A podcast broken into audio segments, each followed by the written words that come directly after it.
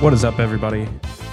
Welcome to another episode of Roll for Persuasion, your weekly interview podcast where I chat with creators and entrepreneurs in the D&D and tabletop gaming communities about the cool projects they're doing and how their games influence their life and their work. As always, very awesome guest coming up. We'll get to him in just a minute, but let us knock out some of that quick business before we go. First and foremost, don't forget you can follow the show on social media at Roll Persuasion on Instagram and Twitter. Love interacting with you guys there. So please make sure you're giving us a follow. Also, if you uh, enjoy the show, if you enjoy what we're doing here, please leave us a review on your platform of choice. Our preferred ones are Apple Podcasts. So you can just look up the show there, make sure you leave us a review, you subscribe, and podchaser.com. Just search for the show on there. It's another great place to review and support your favorite podcasts. And of course, we have a Patreon, patreon.com slash roll for persuasion. You can support the show there as well. There are some special bonuses backers get that you will hear about throughout the show. So it is worth checking out. I am always very grateful for my awesome sponsors, one of which we'll talk about right now, awesomedice.com. I appreciate a company that's straightforward about what they do and who they are. Uh, they're an awesome company and they make awesome dice. And that's really all you need to know if you love playing RPGs, D&D, Pathfinder, Star Wars, whatever you might be into, you know you need some dice. AwesomeDice.com is my favorite place to go and get them. They have all the different brands you could want, gemstone dice, they've got solid metal dice, really cool things. And if you use the show code Roll Persuasion at checkout, you will save 10%. And some of that will go back to support the show as well. So everybody wins. AwesomeDice.com. Really glad to have them on board and to get to share them with you guys. So let's do a little intro for our guest here. There's a good chance you've heard of him, especially if you are a fan of RPG streams, stuff like Critical Role or other shows of that type. He is a creator, he's a creative, he makes really cool games. Let me read you the intro to one of these games so you can get a sense for who this guy is. Once upon a time, there was a kind and wise and beautiful witch who lived in the forest with her familiars, and her life was peaceful and happy until a fucking witch hunter broke into her cottage and dragged her out and fucking murdered her, and now she's dead. But if you get revenge and kill him and bring his eyes to her corpse within a week, she'll come back to life. Or so you've heard. Even if it doesn't work out, at least he's dead. And that is the kind of stuff that our guest Grant Howitt likes to write in his spare time. What's up, Grant? Hello. I got a lot of complaints about that intro. Really, I think it's one of the greatest things I've ever. It's up there with Shakespeare for me. Thank you very much. Yes, um, I was inspired by the bard. There was a lot, a lot of American people. I think like at least like three or four Americans got in touch with like, "Hey, I really wanted to play this with my kids, but I'm upset they're swearing in it." I'm like, "Motherfucker, you're taking out a guy's eyes for a satanic ritual to bring a witch back to life, and you're worried that I said fuck in the intro? Just put your thumb over it." Oh, see, we're, we're totally fine with the violence in America. Oh, absolutely. Oh, yeah, yeah, yeah, that yeah.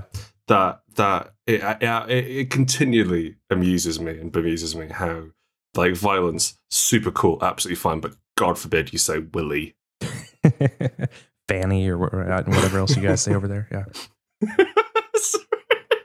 i don't think i've heard anyone call it a fanny in a long time we use that for um that's front bottom My, I had, a, I had an uncle uh, who was British. I say had because divorced now, but uh, who was British. So when I was a kid, he would bring over um, the Dandy, I think, and Beano or something like the comic Ah, books. the Beano. And yeah, so- yeah. Yeah, any exposure to British culture is between that and the Premier League. So I'm I'm pretty limited.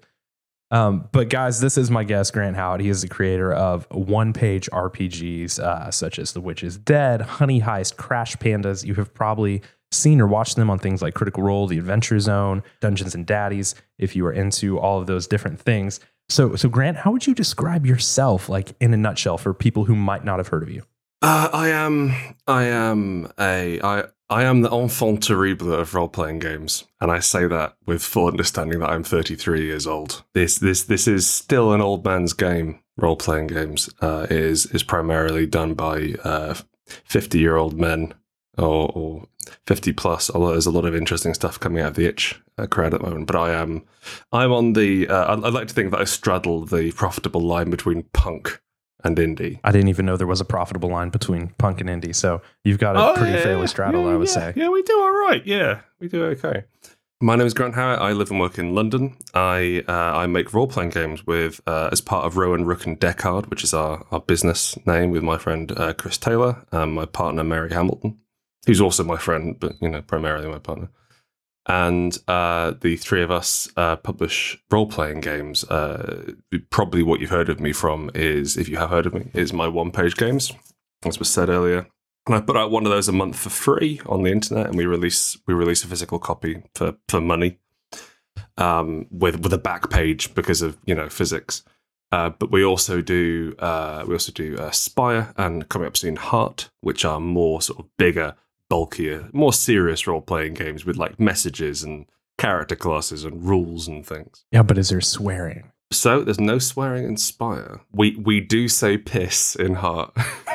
well, may, maybe you can make a censored copy for the uh, for the more delicately inclined. I'm sure. Well, yeah, Heart, Heart is Heart is uh, as, as as we were discussing before. Heart is a, a horror game, so we're allowed to say piss. I think when when uh, one of the one of the ways you can quite easily die is a dog tears out of your body from from the mouth first and then eats your friends.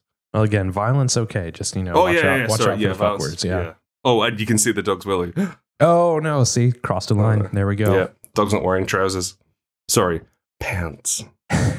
I'll run this through an interpreter later so that uh, my American listeners can can get a, an idea of what's actually being said. Um, so yeah, so like you said, uh, you you do a lot. You're a creator in the space. You make the the one page RPGs, the different games you guys have on your site, which which we'll link to in the show notes so you can check it out. When did you kind of get into making these one pagers? Because for people who haven't seen them, they're they're very cool. I mean, they're hand drawn, I assume, by you or you know uh, a peon that you employ. it's, all, it's it's all me. I, I like we don't make enough money often to employ peons. Well, future goals that can be a Patreon uh, stretch goal. Possibly, possibly. So you illustrate them. You, they're hand drawn. They're, they're super fun. When did this kind of become a thing that you uh, got into?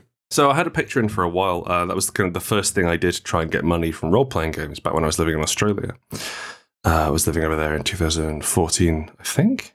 13, 14? Anyway, one of the years. One of the years previous to this one. And we, uh, I, I did, so I released three games through that, four games, uh, which were like longer, like 30, 30 page length games. So like, like One Last Job, I think is the most popular of those. We also did Havoc Brigade, it's a game where you play orcs like, like on a, on a, in inverted commas, infiltration mission into a human city. Um, and Warrior Poet, which is, has a sort of a competitive haiku dueling mechanic at the core of it.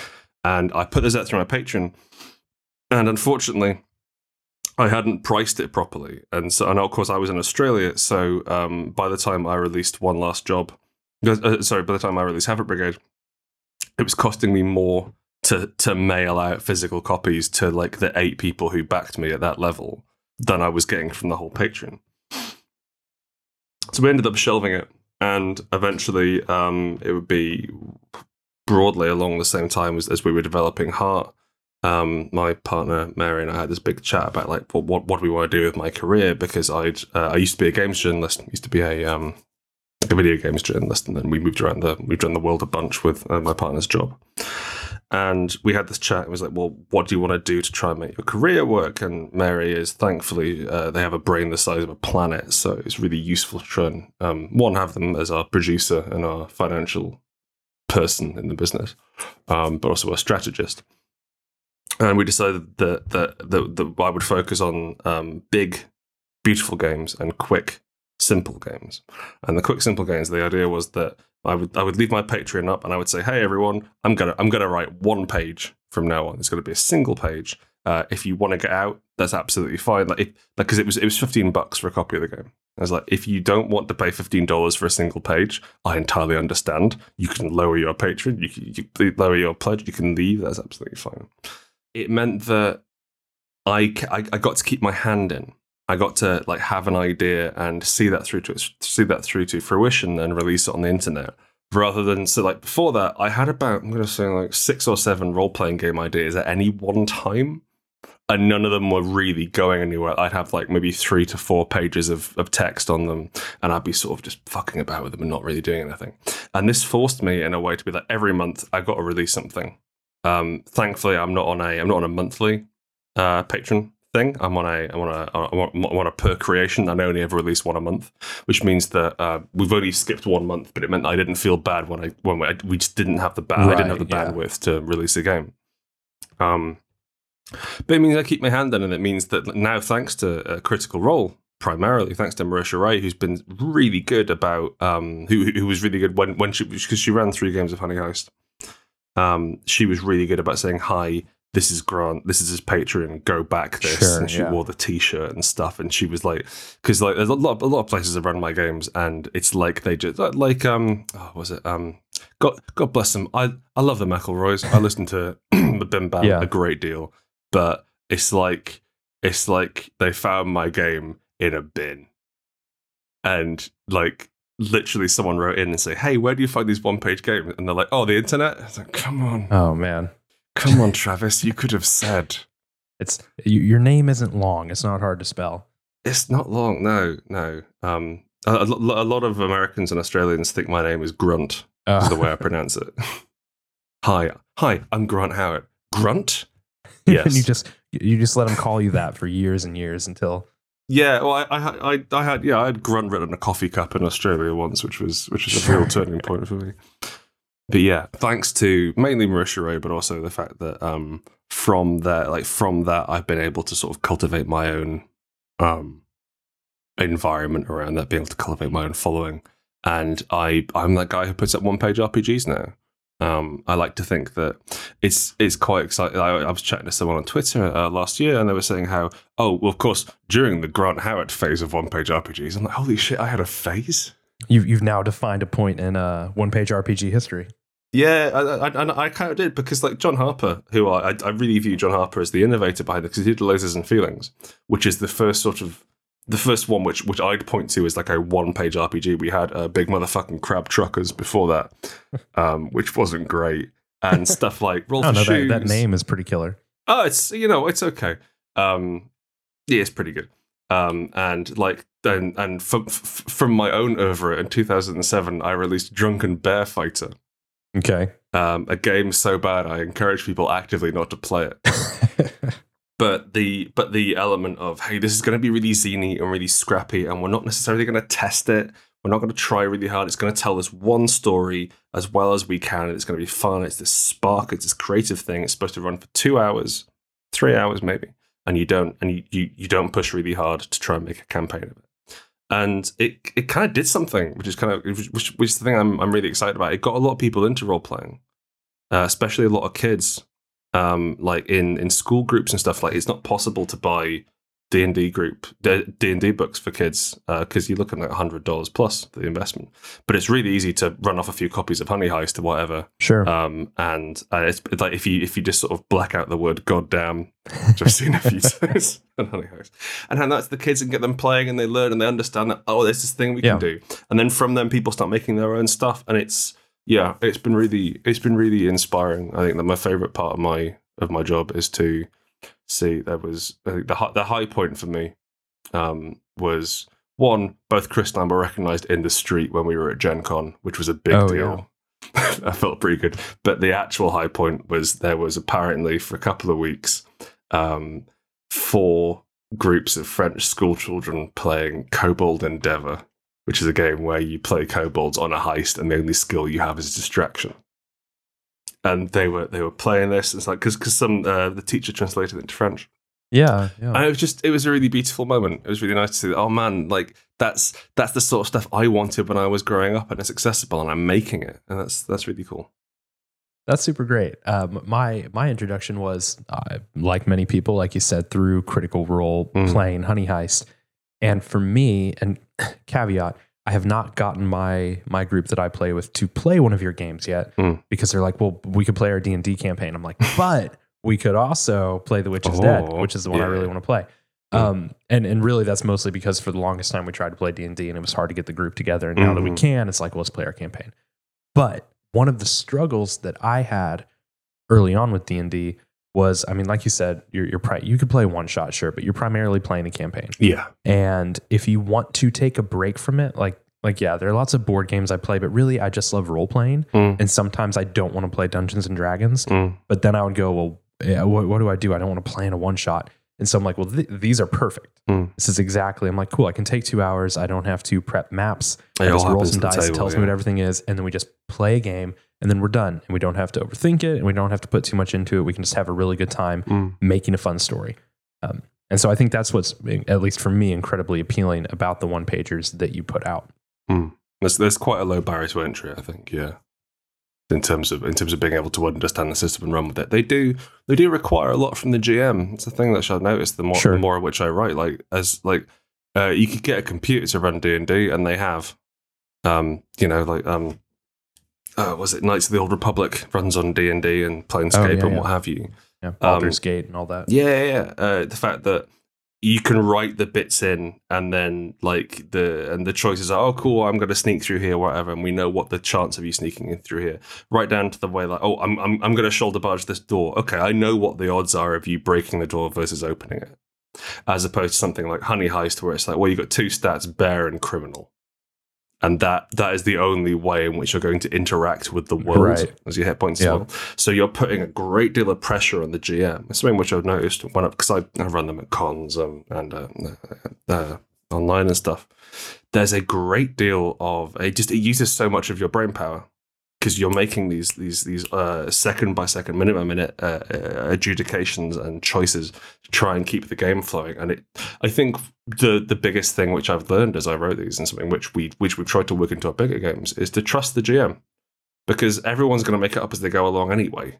So you might as well give them the keys to do that and Sure. try and give them the a framework to work with them, which makes fun games. Have you found that because you know the the rules are you know fairly limited or open ended, that that reduces the amount of kind of rules lawyering that goes on in games where people are going, Oh, well, on, absolutely, page, on page four hundred and twelve, it says that if there's a goblin twelve feet, you know, it's just like no, you're a barrier criminal that like it goes up or goes down. Just deal with it. Yeah, um, I don't. I've never really been into rules lawyering, as it may probably not surprise you to hear from the length of games I wrote. I um, I find it, I find it quite boring and off-putting Sure. the idea of having to learn rules for a game. And like I've, I've played in my fair share of Dungeons and Dragons games. You know, I've been, I've been in, in the, been in the hobby since about 2005 onwards. Seriously, I was, I was playing around before that, but I've been playing in weekly games since 2005. Um, and I still don't really understand what feats are and which ones to pick. Sure. And like, and like in 3.5 for D&D, that was a real challenge as well. But I, I got to the point when I was making characters, if I was playing something in Pathfinder or something along those lines, I'd be like, okay, pick three feats. I just find the nerdiest guy in the group and be like, hey, can you just pick out the feats for me, please, and tell me what they do? Thanks. Just do do my homework for me and have it can back. you just uh, optimize my character? But the thought of optimizing your characters, yeah, I was like, for sure. And like, and like, okay, sorry. That is that is a there's something joyous and exciting about saying we've got this world and I, I've picked the thing so I can do the thing best. I'm really good at doing this thing. Uh, and like quite aside from being powerful, there's the sense of mastery as well, and the sense that um, oh, I've I've understood this system and I've I've I've I've beaten it or I've I've come at it in a way which means I exploit the most power out of it. And there's something inherently fun about that. I understand.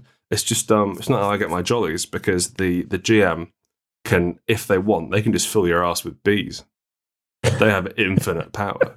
So it's really there's it's it's a bit like it, there's there, there's an element of um Is is fill your ass with bees the name of your next game? I don't think that'll go down too well with the American crowd, mate. I'm not sure. Fill your ass with bees. I like I like the idea that ma- ma- maybe like you're at, you're at a wedding or a bar mitzvah and you have to try and fill your ass with bees without anyone noticing before you get the last bee in. It's a stealth game.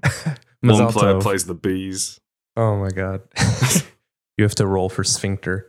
Oh no, not fatal. No, no, no, no, no. There's no. It, like for me, I think I'd be much more interested in the bee's temperament. How am I interacting with? How am I charming the bee Right. to go up my oh my god. And see, we're joking, but I like to imagine that this is probably how some of your games have come about. Oh, I'd say at least half. So I had a had a Monday night group for a while, which is on suspension on account of uh, the coronavirus, unfortunately. But um, I'm going to say about s- uh, six of the thirty games I've written have come just from them giving me shit, and how and how they've done things like they've done things like um. Uh, oh, there's, there's, there's one which I've got in the bank, which I haven't released yet, which I'm quite excited about. Uh, the, the, the current title is, uh, is is is the right to bear arms, where your arms are replaced with bears. Uh, but like, but like, like I, I don't really like the titles. The right to bear arms. It's kind of a, a politically loaded title. Sure. But the idea of having uh, you, you you you play you, you have to run a superhero agency, but your arms are bears. And so, like, it's really easy to fight crime, but it's really hard to like file paperwork. Do administrative duties. Dude, and like, what's the, the other one we had was a uh, was a giraffe centaur, um, which is just a giraffe, and then instead of a head, it has a full human torso. And but just you're and, so like, high in the air.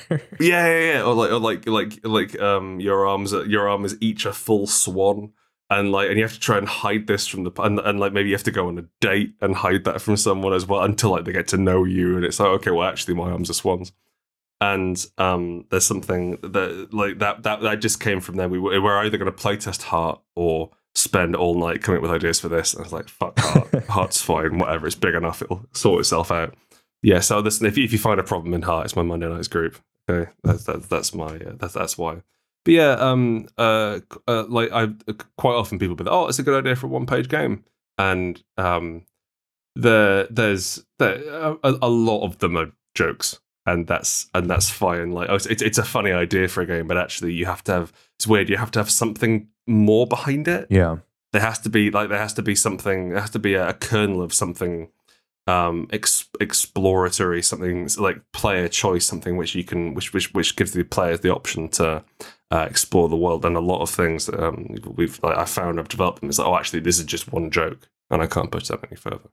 So was uh was Critical Role kind of the first big show to to run one of your games? Or um oh hell yeah. yeah. Yeah I, I, they're Yeah, easy points because they're like the biggest right? But uh yeah yeah yeah absolutely. Uh, i got a message from marisha ray um about a month before it went online uh, but, but, about a month before they recorded it and she was like hi there i'm interested in running a game um on our i'm interested in running a game on our show do you have any advice for running it i'm like oh who's this because I didn't know who Right. she was.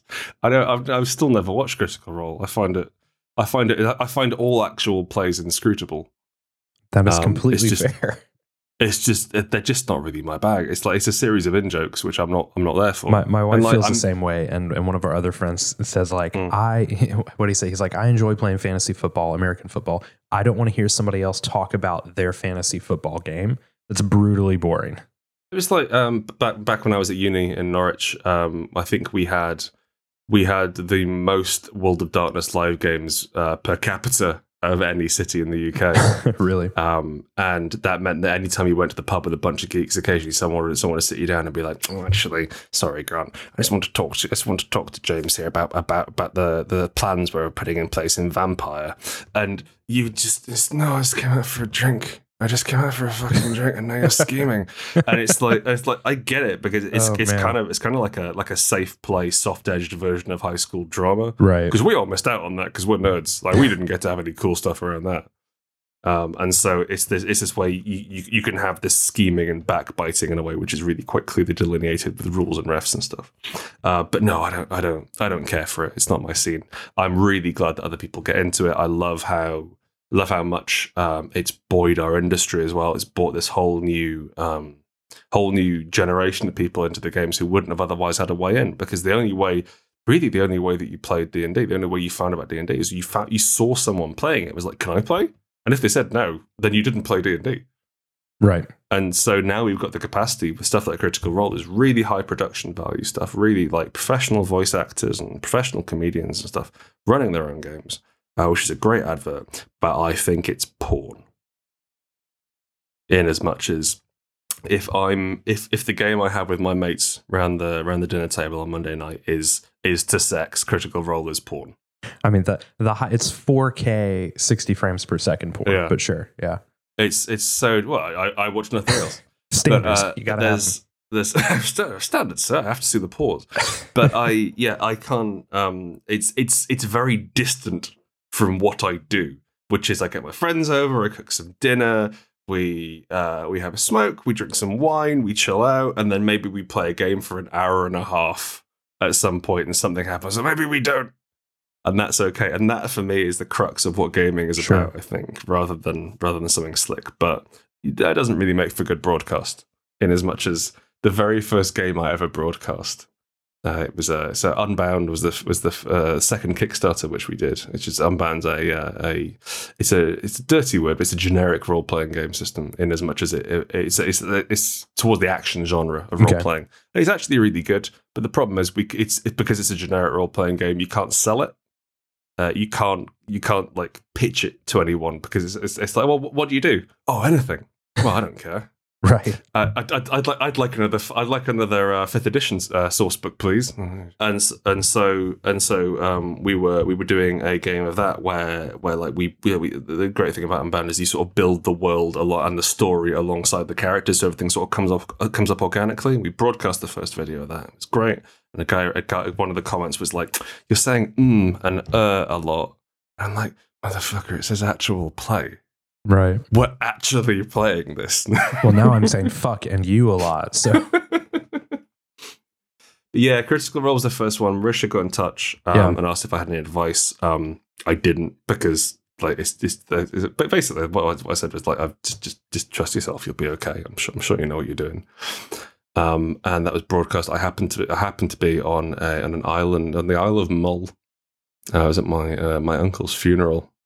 Um, about when, when the first Honey Heist game came out, uh, it was, was was live, and I was like, okay, well, this this is a big deal for me. I've promoted this, like this this this is going to be a really big deal. I'm I'm going to get up and watch it. So I set my alarm at three a.m. to go off, and I wake up blearily eyed and see my funeral seats hanging over my chair oh my god. for the next day and like I left my curtains open and there's a fucking deer outside in the moonlight and there's like this this like this this uh, and I, I live in London so Sure. it's ne- it's never dark and it's never quiet here and on the Isle of Mull it's completely like completely pitch black this sort of like this endless these acres of nothing around me this this, this void and I blearily st- I sort of stagger to my feet and flip over the uh, flip over the laptop and put it on and they're like, "Hi, so this is set. This is set in our own game universe." And blah, blah, blah. okay, cool. I went back to sleep because I was like, oh, "I'm sure this is great. I'm sure. I'm sure this is just this, this. This is blowing your mind if you have a clue what they're talking about." And then you went to a funeral. I went to a funeral, yes, Yeah. um, which was actually marginally more enjoyable than waking up at 3 a.m. to watch my own game on Critical Role because at least I got drunk. It's Oh, Scott's funeral, so I got drunk at the church. So did you ever go back and actually watch it? Have you ever do, do you typically watch or listen to when when somebody does your game or you're just like, "Oh, have a Um, good time with it. I'm going to not do that." It's it's honestly it's it's the same as any other actual play. Uh, in in as much as like I, I don't I don't I don't get it. I don't I, I don't like I, I view for role playing games that unless you're doing it with well, honestly I, I view for all role playing games that you had to be there. It is it is a very Yeah. Yeah. it's a very personal experience um, because you've all got this say in the show, because you've all got this say in, in, in the way you're building the world. You've got this tremendous opportunity for this really organic, beautiful, engaging, engaging thing to come out. Uh, but if I don't have the say in that, then eh, does, I don't really, I don't really get off on it. And so, I I tend not to. I'll tune in occasionally. Um, it, like if there's if if if if if the people who are recording it uh seem seem funny or whatever, I'll tune in and have a listen and like occasionally. But I don't, I don't think I've ever gotten the, gotten all the way through one. Um, I do. This is going to sound really really dickish. I do listen to ones I've been in. I don't think to there's anything. I mean, that speaks back to your point of like you had to have been there, right? Yes, that's true. Yeah, you're right. Yes, yes, yes. I'm, I'm not a bad person. Um, but like, I, I think you did have to be there. And like, there's a there's a, uh, a rollout podcast, uh, Evan Saft, um, Evan Saft show. Uh, I GM'd a game with Jason Statham's Big Vacation, um, which is I think I think is the strongest of our B sides. Um, uh, which I, I think is also primarily it's it's it's it's very popular amongst a certain set of people but bears remain perennially more popular than Statham's. Sure. Um, but we had we had a really lovely game of that, um, and Chris, uh, Chri- my, my my my my my writing partner, my uh, my companion Christopher Taylor, uh, played a lawyer and then got bored of got bored of the lawyer, so killed killed his own character off screen. and it's just like it's I really like listening back to games that Chris and I were in because everyone else is like, okay, well the GM's here and he wrote the game, so we're gonna, we're going to treat him with respect. And, we're gonna, and Chris is like, nah, fuck you. I I remember when you were 19 and cried over a girl. So yeah, I enjoy Uh. that, but I think I think there's the element of like, oh, I was there and I had that nice time and I enjoyed Yeah. that. But it's not something I generally do so much. No. Yeah, I mean, v- very much. Obviously, the, kind of like what you were saying. Part of what makes games so enjoyable is the connections, kind of the pre-existing connections that you have with other people um, at the table. Um, you know, some of my best game memories are, are nights like you described. Right, we came over, we cooked dinner, we drank for a bit, we talked, and we are like, oh, you know, let's let's throw a game out on the table and and play. And sure, I have great D and D memories, and those are similar things. You know, people you have connections with, but um, yeah, while I enjoy watching actual plays, there there are a couple. I watch Critical Role, and uh, I don't know if you're familiar with Dungeons and Daddies. They did The Witch is Dead, um, and and I listened to that one. But after that, I'm, I'm, like, you know what? I just it's hard to, and it's because I've been doing it for a while and I'm invested, and I'm like, well, I already care, so I guess I should keep going. But I've tried to listen to other things, and I can't. I did listen to the Adventure Zone, the first arc of that, um, because that that was I'd already managed to condition myself that the McElroy brothers are my fake friends by listening to their podcast. That's the true key. Uh, that's, that's, that's, that's the thing, and so by like by like having D and D turn up, and then it was like, oh well, uh, Griffin McElroy is going to tell a story, and I like Griffin McElroy. He seems like a funny, nice guy, so I listened to him tell a story with his with it, with his with his dad and his brothers. Um, but right, I think it was like halfway through the episode where they switched out of D and D, and it was like, oh, I'm I'm coming up with my own thing where I'm writing my own Apocalypse World game. Uh, it was like, oh no, what I liked was you ignoring D and D. Right. I yeah. didn't want to listen to you fuck up Apocalypse World. I enjoyed you telling a story. That yeah, yeah, precisely. And I think like D and D works really well if like you've got this story in mind and the players are allowed to fuck about on the edges of it. That's fine. But something something with this bit like the big swings of Apocalypse World, Dungeon World, anything from that from that um, canon, you can't afford to come with a story in mind. Otherwise, the game doesn't work. Um, and I think that's where that's where I stumbled. Sure. Well, let's take a real quick second here uh, to give a shout out to one of my other sponsors. You guys hear me talk about them uh, each and every week, Talon and Claw. They are based here in the US in the lovely state of Washington. Anthony over there hand makes these beautiful custom wooden dice, access- dice accessories for your games, DM screens, dice holders, hero vaults. And word on the street is that he actually has a uh, special pre sale of wooden dice coming up soon. So make sure you are following him on Twitter, keeping an eye out for when those become available. But you can go to talonandclaw.etsy.com. Use my code, once again, roll persuasion at checkout, save 10% on a dice vault of your own. You can get it in, well, I'm not, I'm not going to say woods because maybe he's run out of certain wood and then I'll be in trouble for pimping something that doesn't exist. But just go there, see what he has. They're beautiful. I have a couple, um, just a big fan and, and a great guy. So it's great to help out people in the community who also make cool shit. So talonandclaw.etsy.com. Check out their stuff. And uh, thank you to them for supporting our show. Are they mainly for druids who can't use like plastic or metal dice without breaking their vows? I think that's probably the general idea. Okay, yeah. Cool. Cool. And unfortunately, that doesn't fit well on a business card. So. but one of the things that uh, one of the things that they sponsor on the show is they sponsor the Patreon questions that my backers Ooh. get to ask of my guests, and we have a couple here and you've already, and, and, I'll go ahead and ask them. You've already answered, uh, you know, one of these, maybe some others as I'm scrolling through them. Um, the, the question is, how did you get inspired to create your one page RPGs like Honey Heist? And it sounds like by getting drunk with friends. broadly, next question. Yeah, yeah broadly, and, and also like I will say the the most common way I'm inspired these days is I'll think of a mechanic or like, oh, there's there's a there's there's a fun thing that I want to play with here. So like um, uh, so the the game I came up uh, today actually called uh, called Night Hag.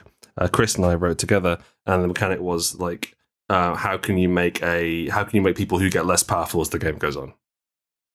Um, okay. And so we sort of played with that. And uh, System Shutdown was my February game. That's a game about being a cyberpunk. Uh, and all of your implants start shutting down the longer you go. I sort of wanted to play with the idea of like, so you start off as this really cool, badass motherfucker, and then right. you get worse, and what your ass becomes more and more bad um, as, as, as you go along. Um, so quite commonly these days, I'm I'm inspired by something, uh, by, inspired by something mechanically. But yeah, generally I'll just get drunk with my mates and we, we work out from there. Not bad. I feel like both systems work uh, work out well. In fact, they probably pair well together, mm. like a mm. fine wine and cheese. Next question is from Brady from patreon.com slash roll for persuasion. Uh, she says, if you could play one of your games with anyone living or dead, who would you play with and which game? Hmm. Hmm. I would like to play a game with. Since we're going living or dead, John Hurt. Okay. John Hurt had one of the best voices available, I believe, and I'm thinking probably like late seventies, early eighties, Alien John Hurt. Right. Um, Sir John and- Hurt, right? He is uh Yeah, well, he was. Uh, well, he's uh, he's he's he's uh, he's not with us anymore. But yes, I I, I, I, believe, I believe he was a sir, uh, and I would like him to GM Spire for me. I think Okay. I would like John Hurt to be my to be my magister, the controller of my cell, because that would be a, that would be quite a powerful thing to happen. That is a really great answer. like it's it's kind of one of those answers more I think about. I'm like, man, I would have said something dumb like uh I don't know, I can't even think of it now because that's actually a genuinely really good answer. Thank you. Well, it, it, I don't know. Like it's it's quite hard to think because I don't really. Um, oh, um, William Gibson.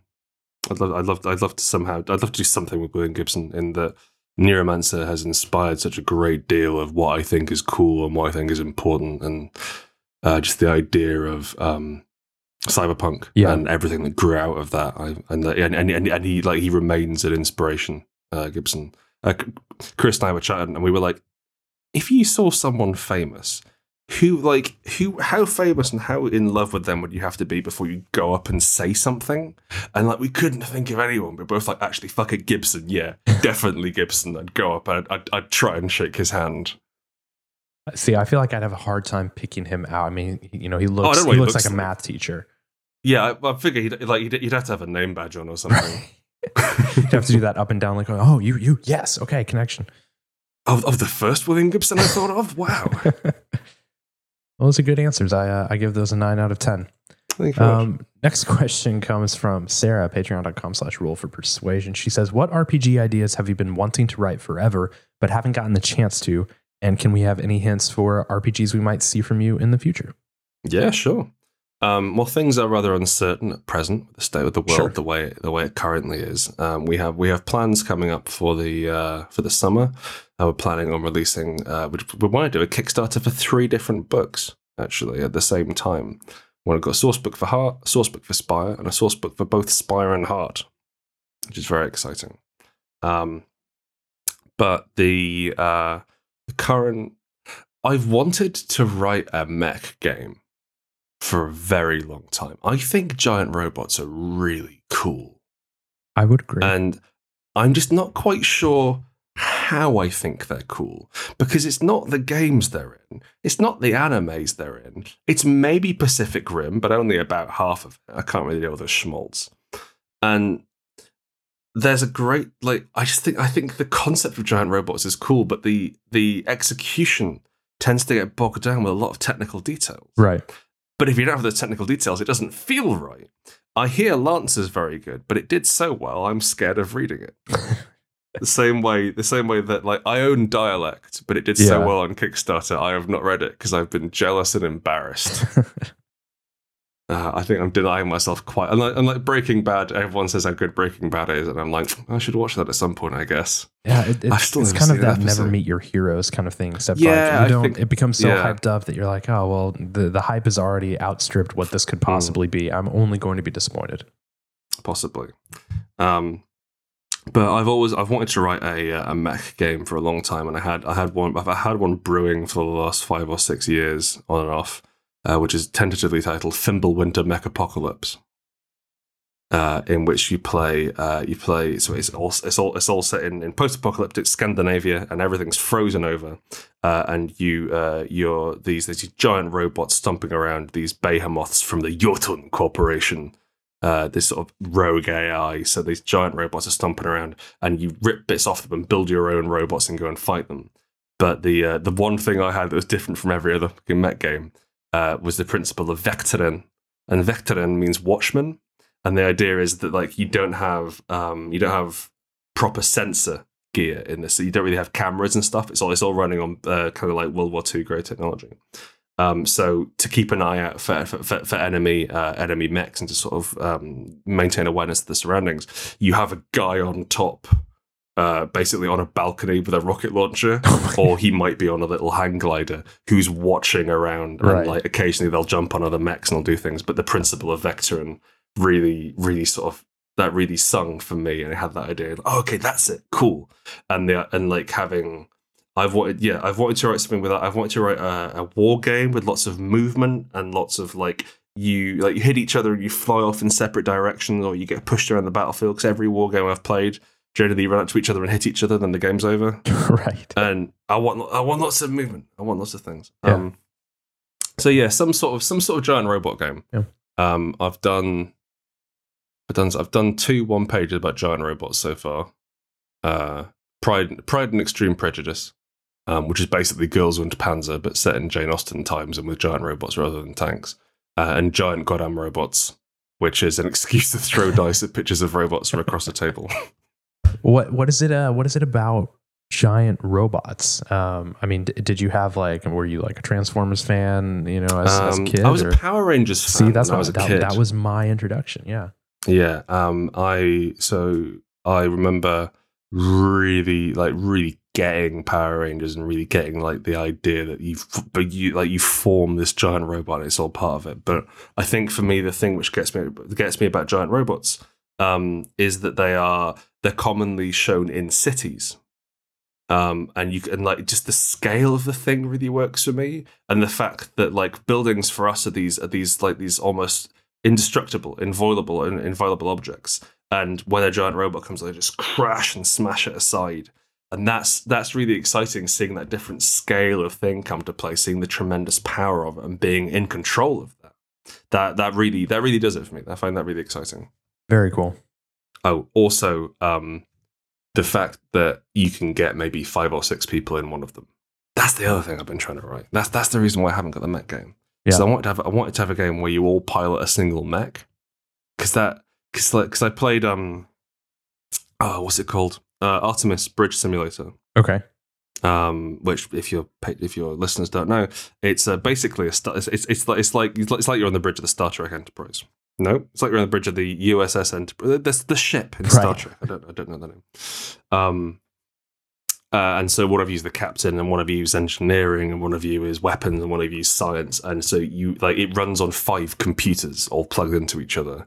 Um, and uh, a friend of mine, uh, Alina, was was kind enough to set up a game for us when we were visiting the UK once, and I got to play. Uh, I- and I and I was the captain, and I didn't have a screen. I had a scarf, and I flicked my scarf over my shoulder and made terrible tactical decisions.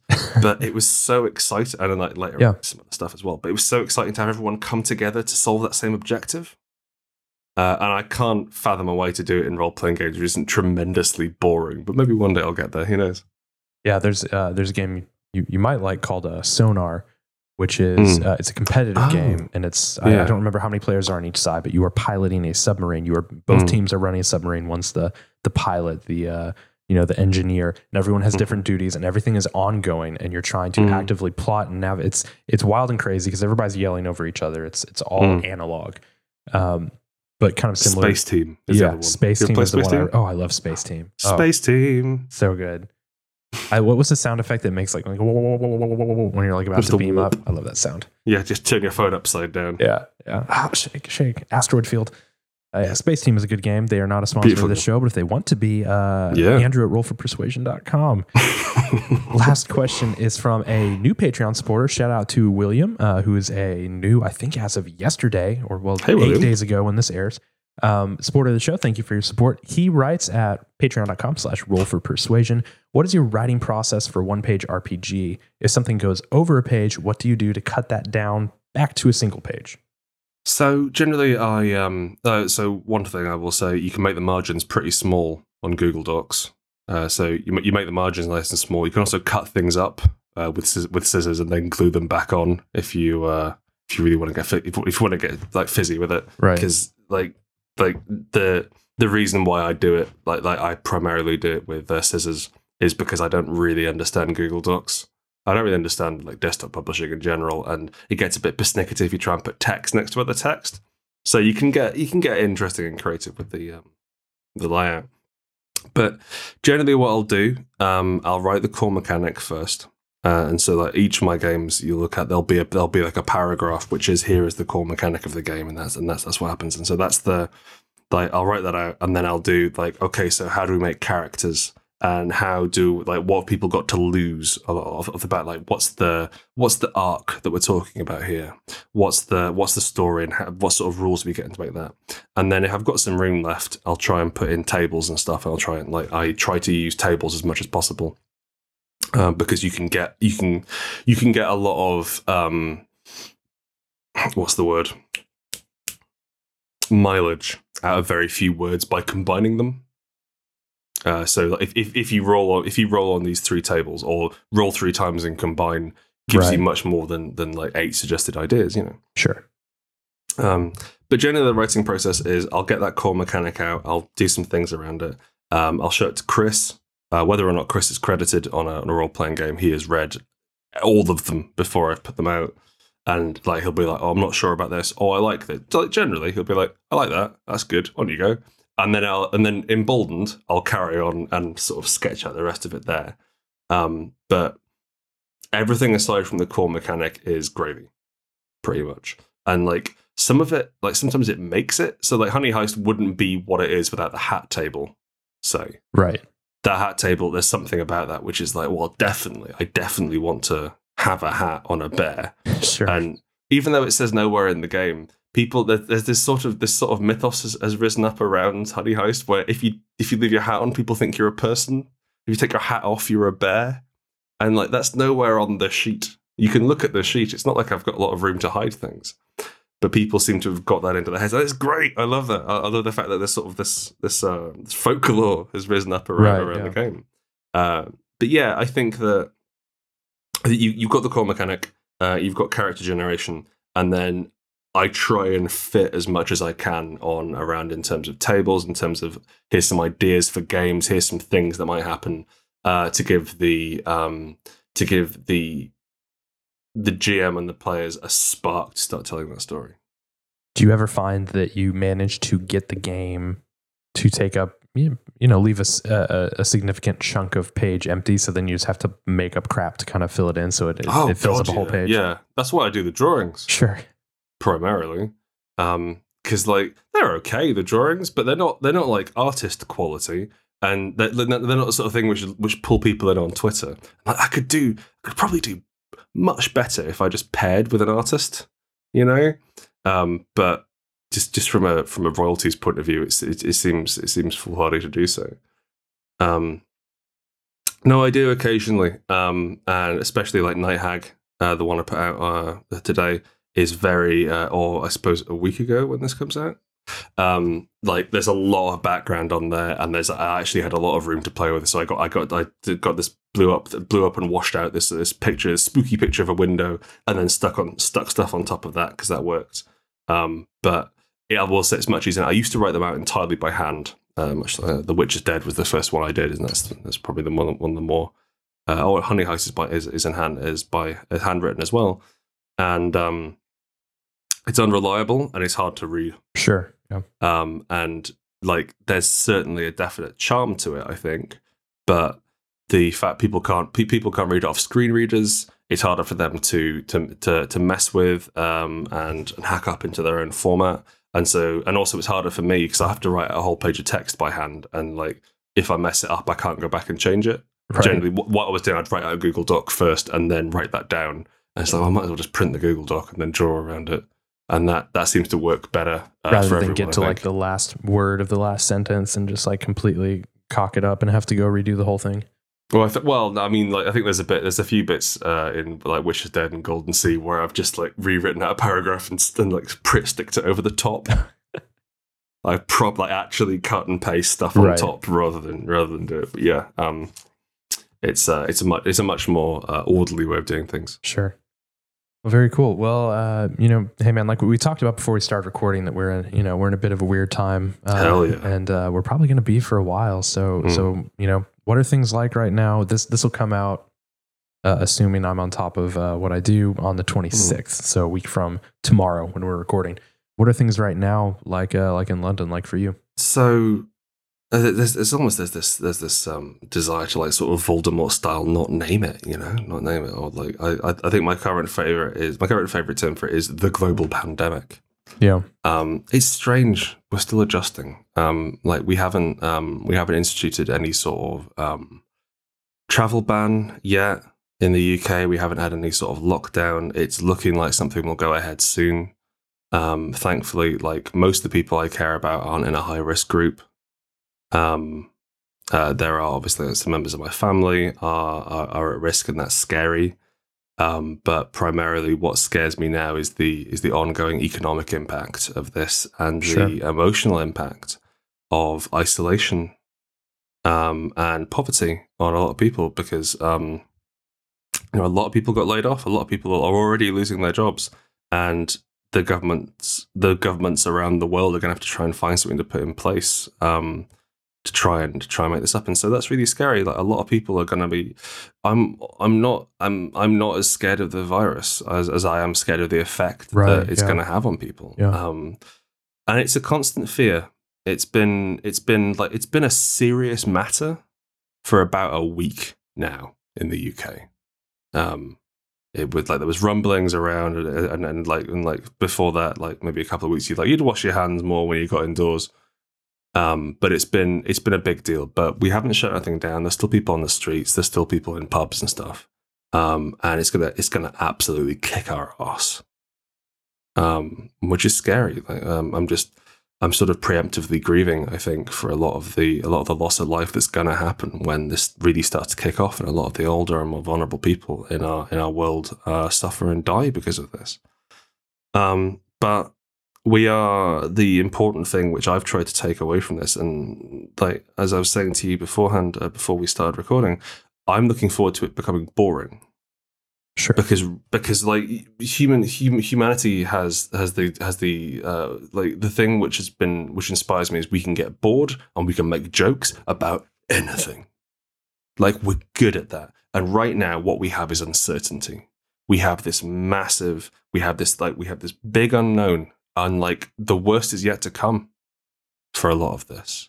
Um, and where like no matter what happens, it's going to be a great deal of indoor time for a lot of people. A lot of people are going to get sick, and that's scary.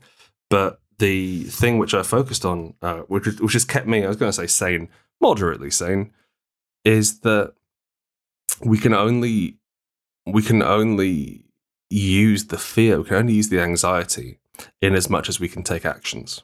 And past that, this is a global problem. It's, it, it's national first and then global um, and the scope of which we cannot really hope to affect.